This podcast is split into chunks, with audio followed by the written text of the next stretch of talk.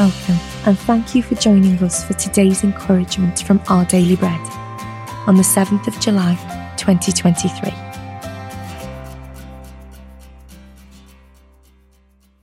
The Bible reading today is Exodus chapter 16, verses 4 to 7 and verses 13 to 17.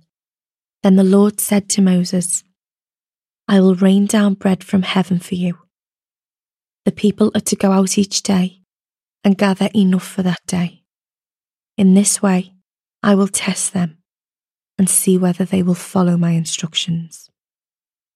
On the sixth day, they are to prepare what they bring in, and that is to be twice as much as they gather on the other days. So Moses and Aaron said to all of the Israelites, in the evening, you will know that it was the Lord who brought you out of Egypt. And in the morning, you will see the glory of the Lord, because he has heard your grumbling against him.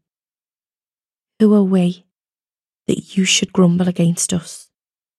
That evening, quail came and covered the camp, and in the morning, there was a layer of dew around the camp. When the dew was gone, thin flakes like frost on the ground appeared on the desert floor. When the Israelites saw it, they said to each other, What is it? For they did not know what it was. Moses said to them, It is the bread the Lord has given you to eat. This is what the Lord has commanded. Everyone is to gather as much as they need Take an omer for each person you have in your tent. The Israelites did as they were told. Some gathered much, some little.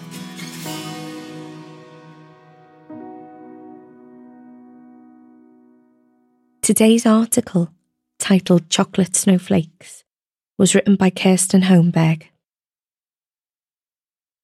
Residents of Olten, Switzerland, were surprised by a shower of chocolate shavings covering the entire town.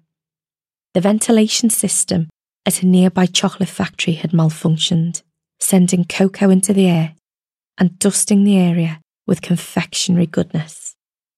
The chocolate coating sounds like a dream come true for chocoholics.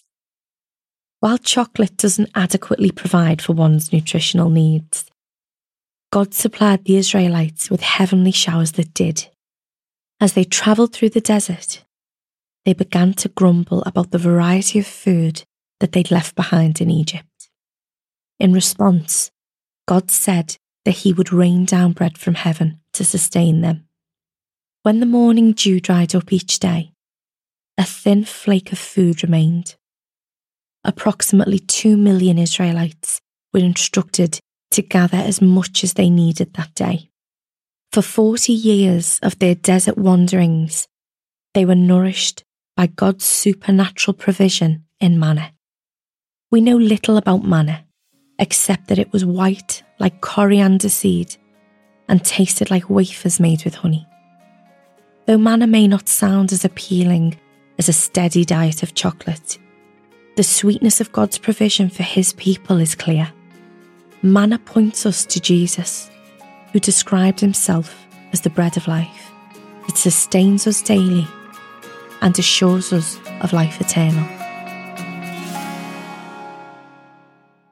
Let's pray. Father God, thank you for providing for my deepest need in Jesus and sustaining me every day. Amen. Thanks for listening today. My name's Rebecca, and today's encouragement was provided by Our Daily Bread Ministries.